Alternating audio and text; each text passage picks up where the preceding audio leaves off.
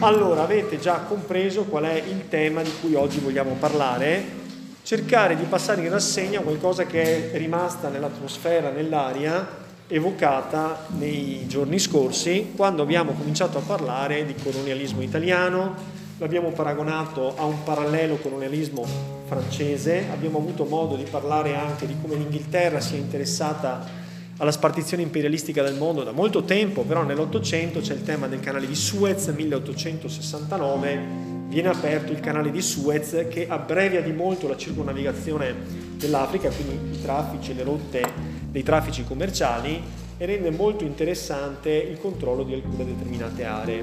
Ne abbiamo parlato anche quando abbiamo parlato di Austria e Ungheria.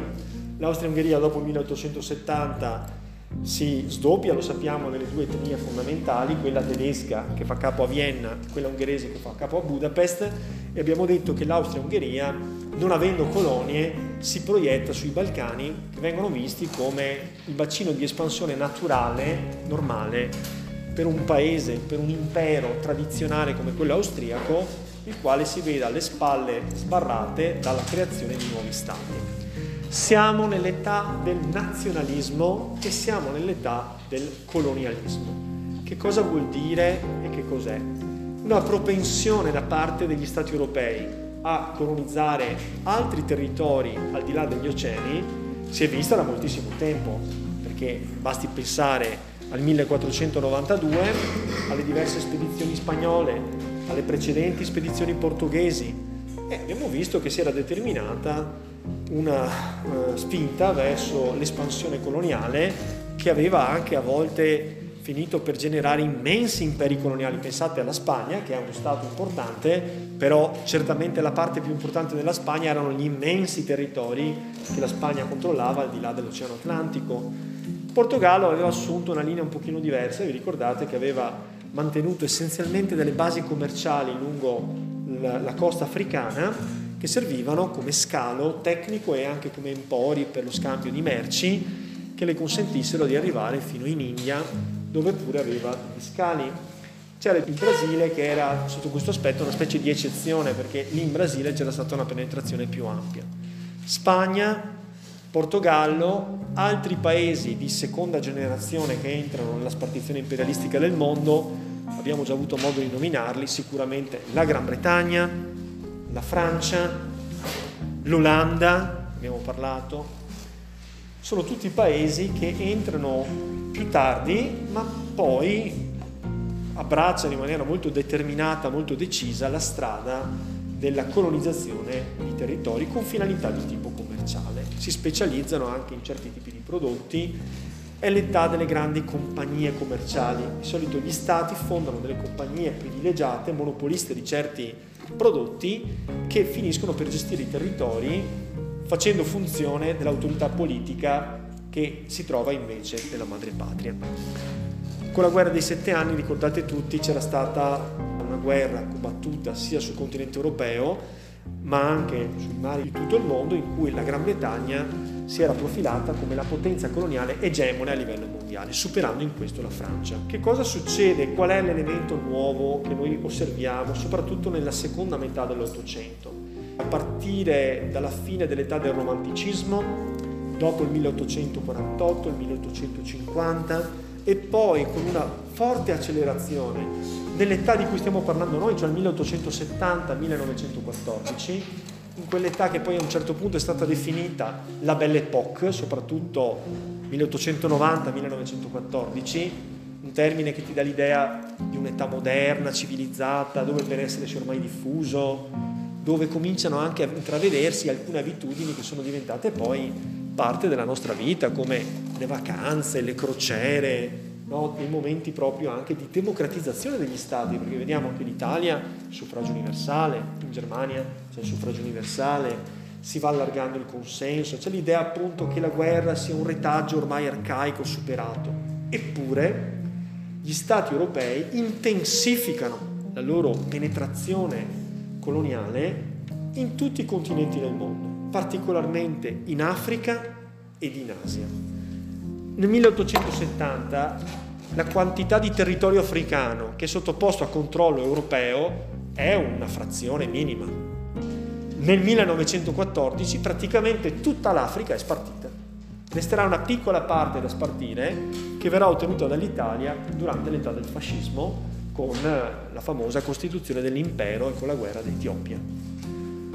E questo è molto significativo, ci dice che c'è una corsa alla spartizione imperialistica del mondo, le cui radici andranno indagate. Allora io cerco di sintetizzare perché ho in mente di dover fare molte cose rapidamente, quindi seguitemi e abbiate pazienza. La prima motivazione è una motivazione che è facilmente spiegabile, è una motivazione di natura economica ed è la radice della contestazione che oggi questi paesi, che molto spesso si trovano in condizioni economiche difficili, anche sociali, sono molto destabilizzati, muovono nei confronti dell'Occidente, un senso di rancore strisciante che si porta avanti da molto tempo. Cioè il mondo europeo, i paesi europei, le grandi potenze europee, Francia, Inghilterra, Germania che entra adesso nella spartizione imperialistica del mondo, l'Italia pure, in minima parte, il Belgio, sono interessate ai territori africani e asiatici come bacino di estrazione delle materie prime e come mercati di sbocco dei prodotti finiti. Dunque in un'ottica di sistema all'interno della visione industriale, capitalistico-industriale. Che cosa c'entra l'economia con la politica estera degli stati? teoricamente dovrebbero essere due cose diverse. In realtà non dimentichiamoci che fino a questo momento noi stiamo parlando di stati che hanno superato l'assolutismo per andare incontro a organizzazioni di tipo liberale. C'è una Costituzione, c'è un Parlamento, c'è un governo, ma per tutto il secondo Ottocento chi vota sono gli esponenti di una classe piuttosto ristretta che va allargandosi via via e che è rappresentata da chi è proprietario dei mezzi di produzione, cioè essenzialmente le fabbriche, persone molto ricche. Questo è vero particolarmente per i paesi di avanzata industrializzazione, Francia, Inghilterra, Belgio, sono tutti paesi di avanzata industrializzazione. Quindi l'orientamento politico di questi governi è un orientamento che tiene fortemente conto dei bisogni dei ceti borghesi proprietari delle fabbriche i quali rivendicano di avere materie prime a basso costo, soprattutto materia energetica evidente, e nel 1870 comincia la transizione dal sistema basato sul carbone e l'acciaio al sistema basato sullo sfruttamento del petrolio. Quindi c'è anche questo passaggio, petrolio e energia elettrica, mentre nella vecchia industrializzazione, la prima industrializzazione c'era carbone e vapore, no? carbone, vapore, acciaio costruire la grande industria pesante. Dopo il 1870 il petrolio diventa molto interessante, ma in generale tutte le materie prime sono fondamentali. Quindi è evidente che la politica estera degli Stati è fortemente condizionata da quella elite, da quel ristretto gruppo di persone che hanno il diritto di voto, le quali fanno pesare i propri bisogni, i propri orientamenti sul governo, il quale intraprende di regola una politica di potenza, chiamiamola così. Quindi c'è un elemento economico fortissimo, c'è un elemento anche di carattere culturale, la politica di potenza, lo vediamo anche per l'Italia, si vuole essere uno Stato di prima grandezza che conta, che viene interpellato nella ripartizione dei territori europei, se si hanno delle colonie alle spalle, si è uno Stato grande e rispettato e temuto. Senza colonie si è considerati una potenza di secondo o di terzo livello, perché l'Italia correva alle colonie.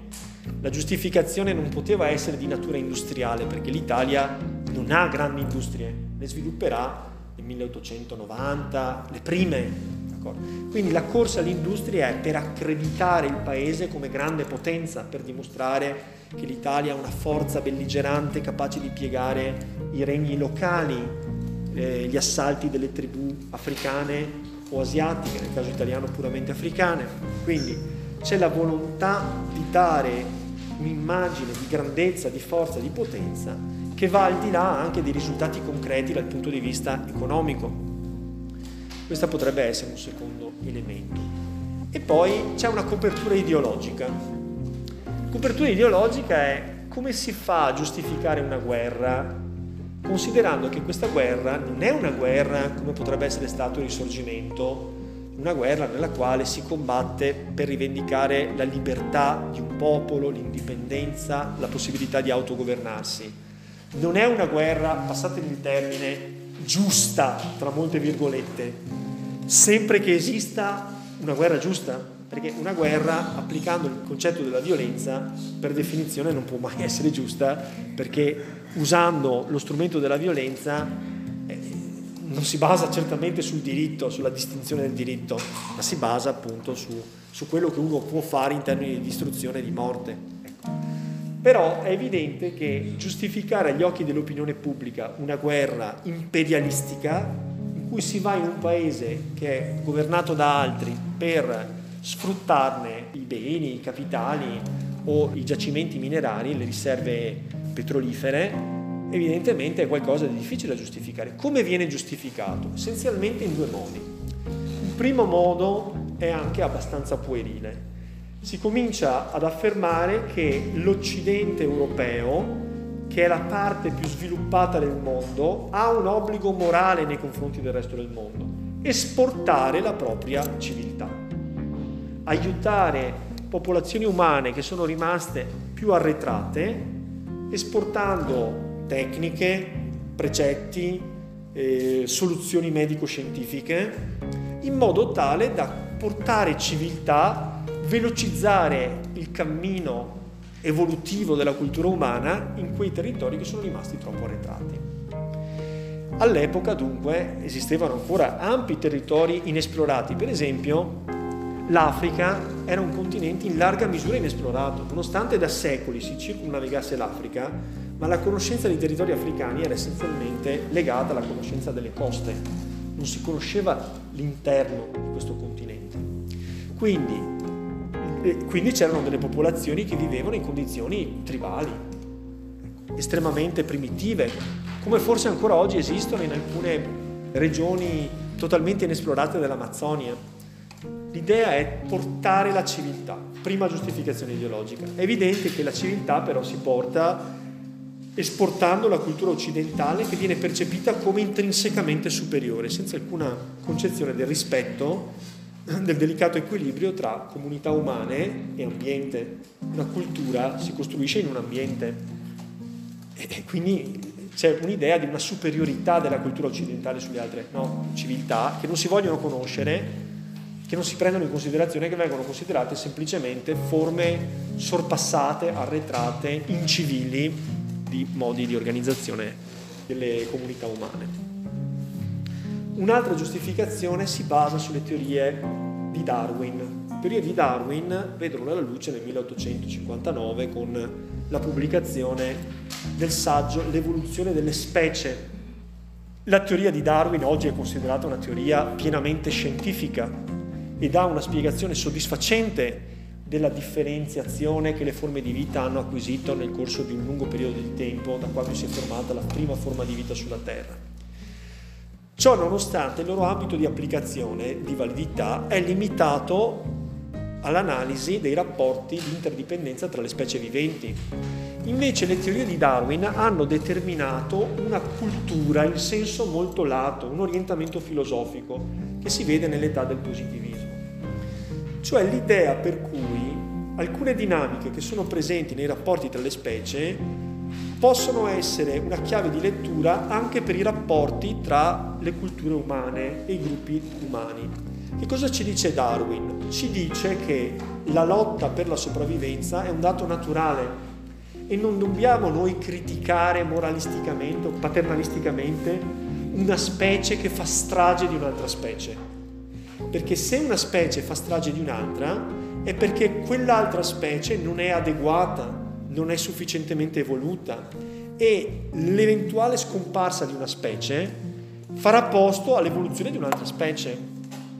Quindi c'è un equilibrio, c'è una logica, una logica anche crudele, disumana nella natura, per cui tutti coloro che non sono adatti vengono semplicemente spazzati via non esiste sotto il punto di vista di Darwin un concetto di pietà, di solidarietà, di aiuto nei confronti di chi si dimostra inadeguato nella lotta per la sopravvivenza.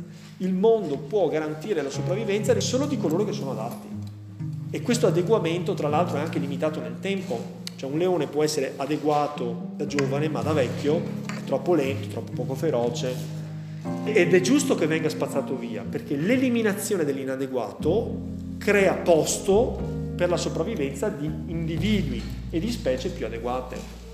Questi concetti spazzano via il valore cristiano della solidarietà, della vicinanza umana, dell'aiuto ai più poveri, ai più umili, ai più deboli e si fa strada un concetto per cui chi è povero, chi è debole, chi è in difficoltà, giustamente nell'ottica darwiniana, debba essere semplicemente, senza tanti scrupoli morali, spazzato via. Perché se la sua cultura è inadeguata, è giusto che lasci spazio a una cultura più avanzata, più adeguata, più forte. In quest'ottica quindi non dobbiamo, dicevano gli uomini dell'epoca, porci degli scrupoli di natura moralistica nei confronti delle popolazioni africane o asiatiche. Sono livelli di civiltà meno elevati, meno complessi, noi siamo la civiltà di punta del mondo e il nostro compito è quello di divorare, cannibalizzare, distruggere le forme di civiltà che si sono rivelate non sufficientemente adeguate all'ambiente e sostituirle con la forma di civiltà superiore. Arrivo subito. In quest'ottica, perfino la guerra viene rivalutata in chiave darwiniana, poi lo vedremo quando parleremo di grande guerra. La prima guerra mondiale viene caldeggiata da molti, per esempio i futuristi ne parlano in questi termini. La guerra come unica igiene del mondo.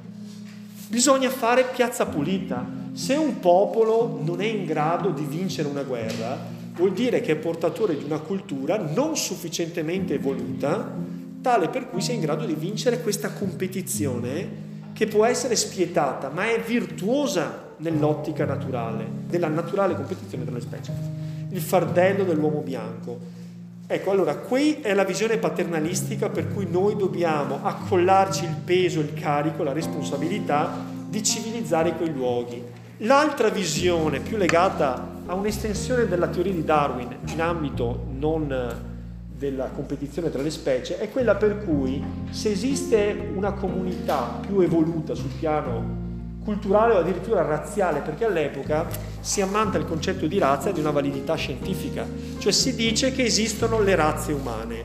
Come mai l'Europa è l'unico continente industrializzato, civilizzato che ha conquistato il mondo?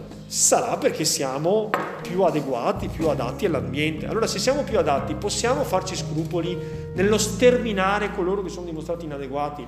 Non dobbiamo farcelo, anzi è un modo di fare pulizia.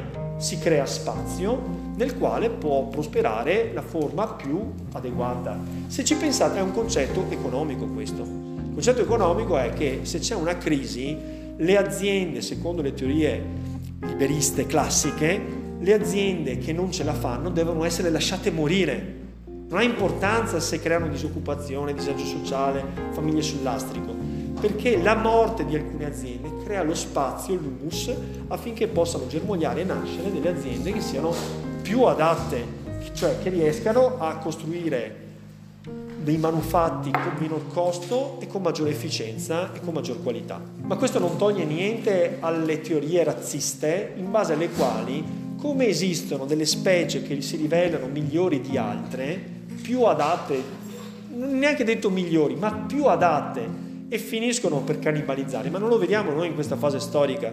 C'è il virus 1, poi c'è la mutazione del virus, cannibalizza il virus di partenza. Perché? Perché è più buono, più cattivo, migliore. Non, si, non chiede permesso alla forma precedente di virus. Se è più forte, si fa spazio. Quindi un concetto che poi tornerà con Hitler, il concetto di spazio vitale, è un concetto che è germogliato dall'idea di Darwin.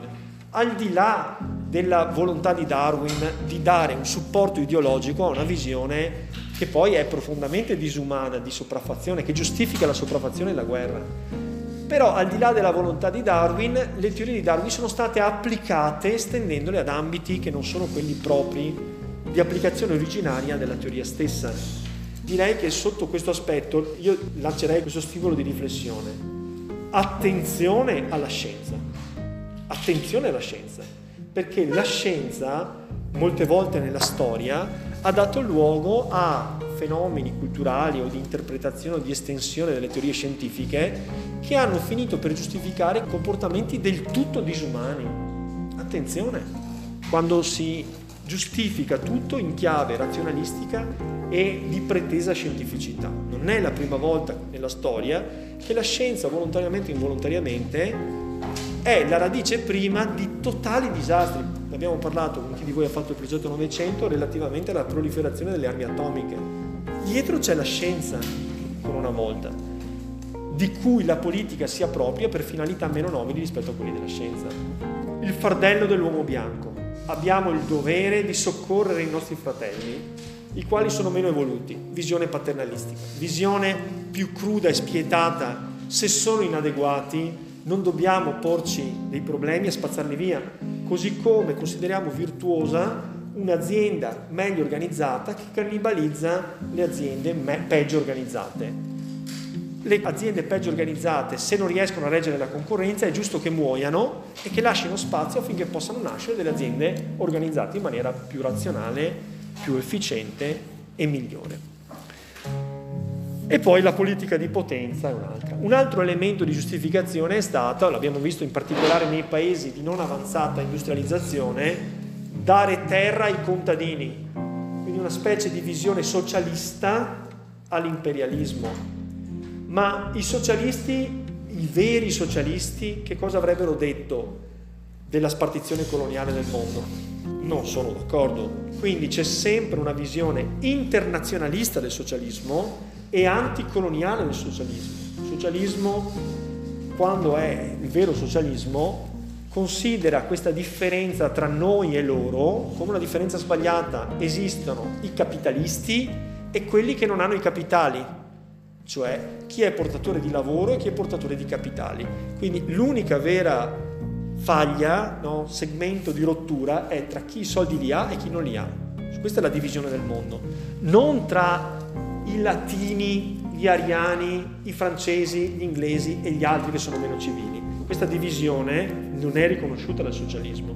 Però c'è la visione socialisticheggiante, un socialismo un po' miope, per cui è giusto colonizzare un paese perché così si dà la terra ai nostri poveri contadini che sono poveri. Cosa obietterebbe Marx? Obietterebbe che se i contadini sono poveri è perché non sono proprietari dei mezzi di produzione e se lo Stato espropriasse i mezzi di produzione e dividesse equamente in tutta la popolazione il reddito nazionale prodotto, non ci sarebbe povertà. Questo dicono, va bene? Quindi dicono è inutile, è una giustificazione a posteriori, c'è un'ingiustizia nello Stato e per non risolverla si dà luogo a una politica estera aggressiva sul piano coloniale. Va bene, questa sarebbe la visione di un socialismo più di natura marxista vedete come si è venuta configurando la spartizione imperialistica dell'Africa nel corso essenzialmente della seconda metà dell'Ottocento, a partire dagli anni 50, anche se qualche lembo di terra africana era già stato colonizzato prima. Per esempio, tra le più antiche colonie europee abbiamo il Sudafrica, che è di proprietà dell'Inghilterra già dall'età di Napoleone addirittura. Poi ci sono alcune piccole basi che erano state tenute dai portoghesi intorno alla linea di confine dell'Africa stessa, ma la vera e propria spartizione avviene nella seconda metà dell'Ottocento. Che cosa riconosciamo innanzitutto in Africa? La prima osservazione è questa. Gran parte dell'Africa viene spartita tra due superpotenze o grandi potenze dell'epoca. Prima è la Gran Bretagna, la seconda è la Francia. È possibile trovare un senso in, questa, in queste macchie di colore che sembrano abbastanza disposte in maniera caotica. E il senso potrebbe essere il seguente. Naturalmente sono tutte queste il frutto di numerosi trattati, di successive crisi che sono state via via risolte nel corso dell'Ottocento, di solito sotto lo sguardo molto attento di Berlino che sappiamo essere in questa fase l'ago della bilancia che stabilisce i rapporti reciproci tra le grandi potenze. Allora, il primo senso che possiamo trovare in questa mappa è il seguente, una penetrazione che va da nord verso sud e da sud verso nord da parte della Gran Bretagna. Vediamo, qui è l'area rappresentata in rosso o simil rosso, da nord verso sud. La base di partenza è l'Egitto. L'Egitto passa sotto il controllo della Gran Bretagna nel 1882, quindi abbastanza precocemente, Qual è la ragione dell'interessamento inglese sull'Egitto? La ragione dell'interessamento inglese sull'Egitto è il canale di Suez, che viene aperto nel 1869. Già abbiamo riscontrato da molto tempo l'interessamento da parte della Gran Bretagna di impossessarsi dei luoghi chiave che controllano gli stretti, gli istmi, i punti di passaggio per controllare il sistema commerciale della navigazione. Quindi quando l'Egitto cerca di nazionalizzare il canale di Suez, cioè di privatizzarlo allo Stato dell'Egitto, immediatamente la Gran Bretagna interviene per preservare i propri interessi commerciali, che sono interessi di navigazione. Sono solo dell'Inghilterra gli interessi commerciali sull'Egitto? No, anche della Francia, ma l'Inghilterra interviene per prima e riesce a tenere l'Egitto in una formale indipendenza e in una sostanziale dipendenza dalla corona britannica. A partire dall'Egitto la penetrazione inglese prosegue verso sud. A sud dell'Egitto c'è il Sudan. Il canale di Suez è stato aperto nel 1869 e la presa dell'Egitto da parte dell'Inghilterra nel 1882. Anche qui non sono mai aggressioni deliberate con cui l'Inghilterra dice di voler occupare l'Egitto per controllare il canale di Suez. Saremmo degli ingenui se pensassimo che questo è possibile. Si trovano degli espedienti di copertura, dei casus belli, che permettano di intervenire facendo finta che lo si fa per l'interesse dell'equilibrio internazionale, per la tutela di quelli che poi verranno definiti diritti umani, eccetera. Ci sono sempre delle coperture di natura ideologica che permettono di dissimulare la natura imperialistica dell'intervento. Comunque l'Egitto viene colonizzato dagli inglesi con grande scorno dei francesi che vi ricorderete l'anno precedente, nel 1881, lasciando di stucco l'Italia, si erano conquistati la Tunisia. La Tunisia. Quindi la Francia partiva avendo già l'Algeria, a cui aggiunge nell'81 la Tunisia. Via libera è stata data al congresso di Berlino del 1878, con cui si è decisa anche la spartizione dei Balcani. Non dimenticatevi che tanto l'Egitto, quanto la Libia, quanto la Tunisia sono tutti formalmente sotto controllo ottomano. E gli ottomani non sono in grado di controllare perché c'è il problema di un impero che va sfaldandosi, che va sgretolando. Dall'Egitto gli inglesi penetrano verso sud, risalendo a ritroso il corso del Nilo, le cui sorgenti non sono note, fino ad arrivare a conquistare nell'arco di circa 20 anni tutto il Sudan. Anche qui ci saranno endemiche rivolte di stati che sono stati musulmani contro l'imperialismo britannico, ma alla fine l'Inghilterra riesce a controllare tutti questi territori quindi Egitto e Sudan.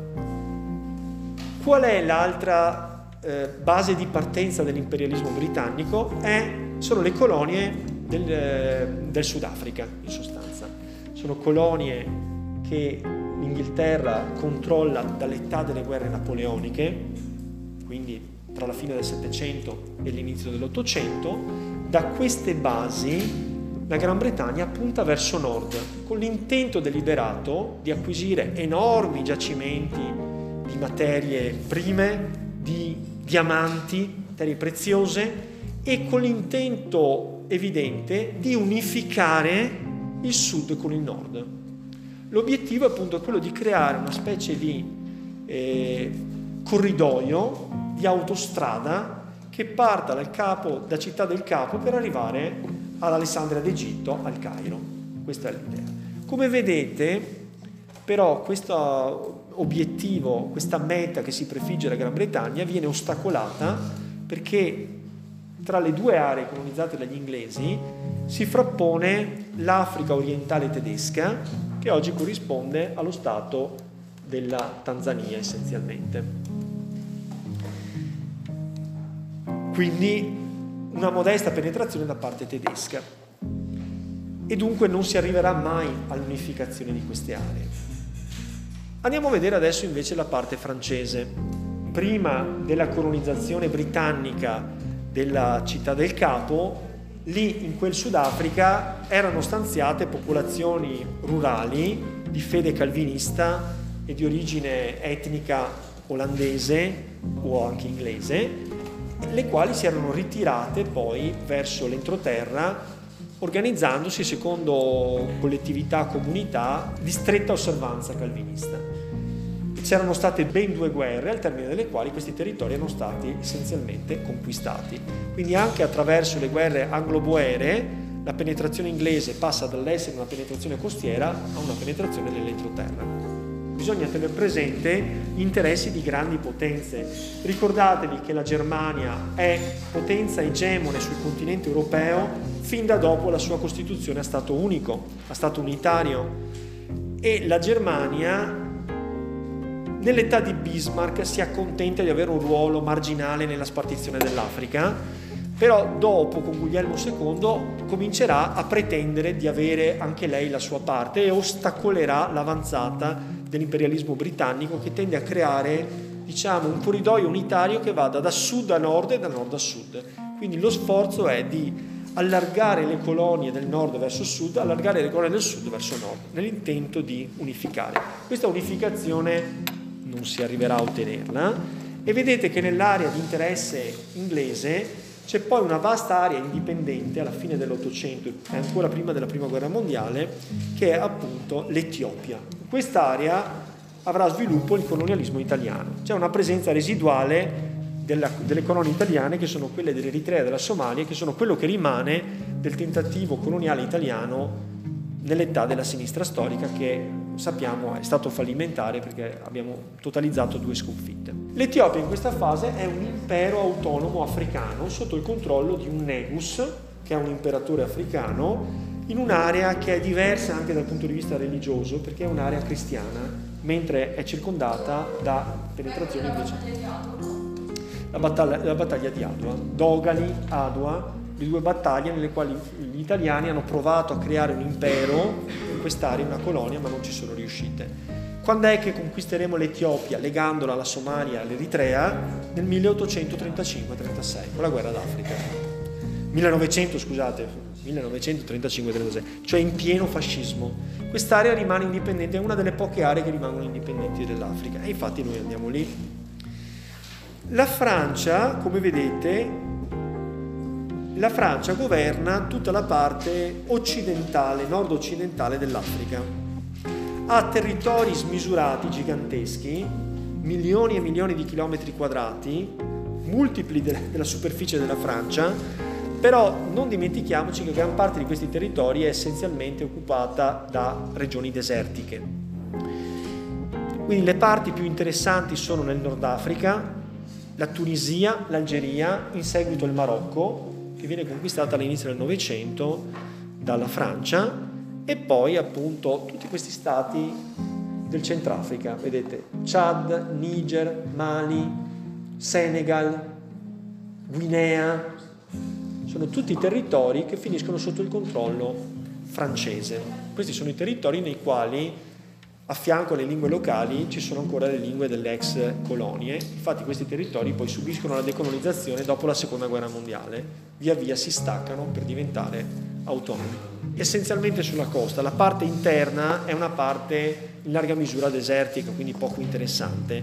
Infatti è un'area che teoricamente, cioè provate a pensarci, siamo in un'età di corsa imperialistica. La corsa imperialistica non è soltanto corsa a colonizzare i territori, ma anche una corsa per arrivare prima di altre potenze e quindi almeno potenzialmente dovrebbe generare continue crisi tra gli stati europei per chi arriva prima a conquistare questi territori, secondo un principio che viene stabilito nell'Ottocento, per cui possono essere correttamente rivendicati da uno Stato quei territori che sono stati per prima occupati da quel determinato Stato.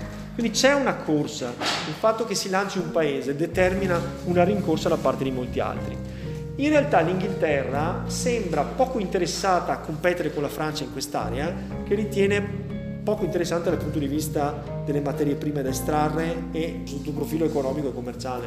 Diciamo che c'è una fase di perdita del controllo politico su questi territori che è seguente alla seconda guerra mondiale. Però che questo significhi del tutto assenza dell'interessamento da parte degli stati dell'ex madrepatria su questi territori, questo no. Anche l'Italia, che ha perso da molto tempo la Libia, però ha moltissimi interessi, investimenti in territorio di Libia ancora oggi, quindi c'è una specie di rapporto privilegiato che lega ancora la madrepatria, a volte formale, a volte informale. Qual è l'obiettivo della Francia? È di favorire una continuità territoriale che vada da ovest a est. Perché come noterete esiste anche un piccolo territorio che controlla l'accesso al Mar Rosso, mare sommamente importante perché c'è la possibilità di passare attraverso il canale di Suez dall'Oceano Indiano al Mar Mediterraneo. Quindi l'obiettivo della Francia è di unificare la Somalia francese con il resto dei suoi territori che si trovano nell'Occidente. La Somalia francese corrisponde all'attuale Djibouti, che controlla proprio il Golfo di Aden e l'ingresso al Mar Rosso, quindi fondamentale. Quindi l'idea della Francia, mentre l'idea dell'Inghilterra di seguire la direttrice nord-sud e sud-nord, creando questa unificazione, l'interesse francese è di provocare un'unificazione delle colonie dalla la sua radice è Nord Africa e poi da queste regioni arrivare a completare l'unificazione verso il Djibouti, cioè la Somalia francese, una specie di struttura a croce. Questo evidentemente mette in competizione i due colonialismi, quello inglese e quello francese, perché mentre l'Inghilterra cerca di unificare da nord a sud, la Francia cerca di unificare da ovest verso est.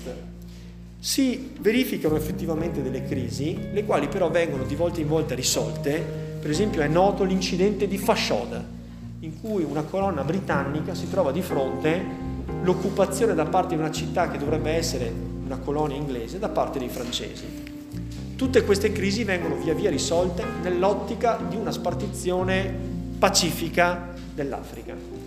È una specie di convenzio ad escludendum, cioè Francia e Inghilterra rinunciano a competere tra loro nell'ottica di tenere lontano il più possibile altre potenze dalla spartizione dell'Africa, cioè cercano di rimanere le uniche due potenze a spartire la gran parte dell'Africa.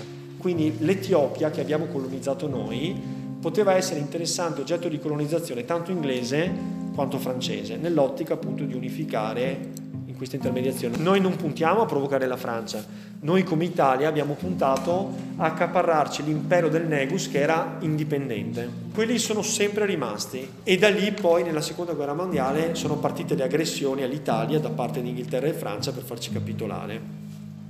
No, infatti c'è una specie di accordo reciproco di non aggredirsi su, su quei territori così lontani dalla madrepatria, anche perché c'era ampia disponibilità di altri territori, per esempio in Asia, che potevano essere conquistati prima di dover arrivare a combattere tra loro.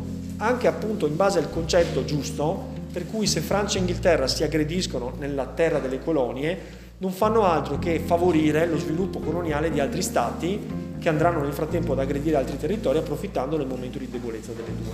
Quindi c'è un atteggiamento di spartizione colonialistica molto pragmatico, ecco, razionale, che finisce per eh, evitare eccessivi conflitti in un territorio che può essere interessante ma non di vitale importanza. Quali sono altre regioni che vengono colonizzate da importanti stati europei?